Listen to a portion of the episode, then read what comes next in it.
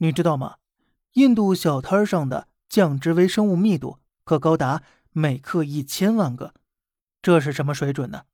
我国食品安全国家标准规定，像酱油、辣酱这样的即食调味品，微生物密度应该控制在每克一百个到一万个之间。那么，就算我们降低一下要求，国家规定猪饲料的微生物密度应该控制在每克五万个以内。而印度小摊上的酱汁微生物数量直接超标了一千倍，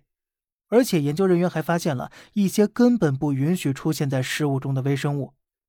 像是荧光假单胞杆菌、金色葡萄球菌、十二指肠甲地鞭毛虫、阿米巴原虫等等，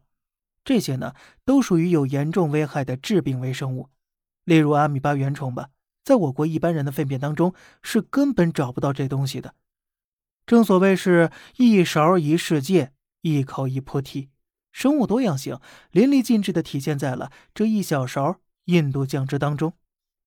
接着呢，看看印度的饮用水，判断饮用水是否干净的最重要标准就是大肠杆菌的数量了，因为它代表了水被粪便污染的程度。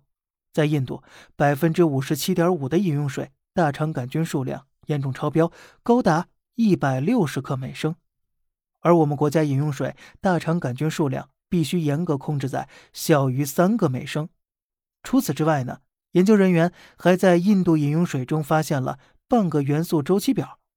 印度大多数地区啊，饮用水含有过多的氟化物、氯化物、砷、有机磷以及铅、镍、铬、铜等等等等重金属。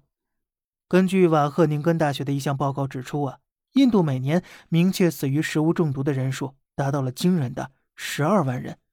还有八百万人因此致残。这些触目惊心的数字呢，让我们更加敬佩挑战印度美食的那位中国勇士了。赶紧用卫生，兄弟们！